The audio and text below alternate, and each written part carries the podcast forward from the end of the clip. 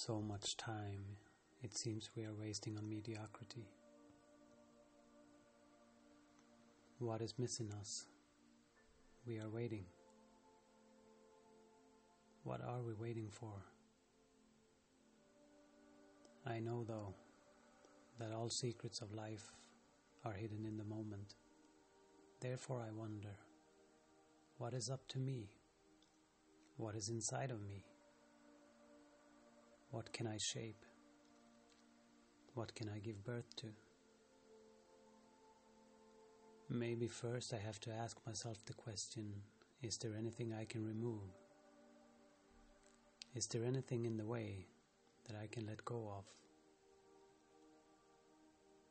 If limiting beliefs and obstructive spirits falls away, what is left? If the only thing left in me is simplicity, in a well meaning certainty, if the only thing left in me is love, without reconsideration. If only left in me is a wholeness, then there is no ambivalence.